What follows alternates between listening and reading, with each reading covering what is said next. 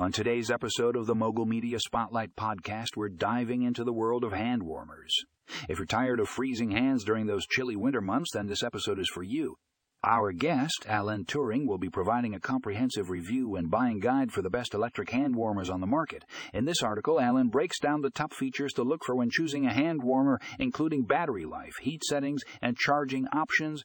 He also provides a detailed review of the Karecel rechargeable hand warmers, which have been making waves in the outdoor community. Alan covers everything you need to know about these hand warmers, from their sleek design to their impressive heating capabilities.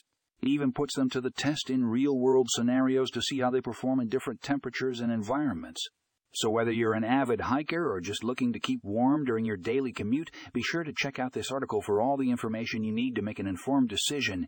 You can find the link in the show notes, so don't miss out on this essential guide to the best electric hand warmers.